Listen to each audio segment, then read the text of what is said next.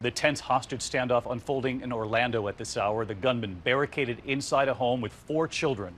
Here's ABC's Gio Benitez. Tonight, Orlando police warning residents to stay away as they try to negotiate a surrender with a barricaded suspect. The standoff began just before midnight when officers responded to a domestic dispute, a woman accusing her boyfriend of hitting her. I heard shots, gunshots, like pop, pop, pop, pop, pop. The patient will be the officer. At some point, uh, there was an exchange of gunfire. We had one officer who was shot. It is a very serious and significant injury. Police say the suspect, 35 year old Gary Lindsey Jr., seen here in a previous booking photo, then barricaded himself inside this home with four children inside, ranging in age from 11 to a one year old.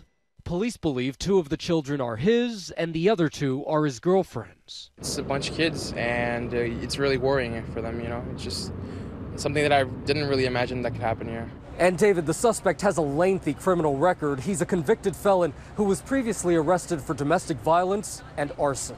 David. Gio, thank you.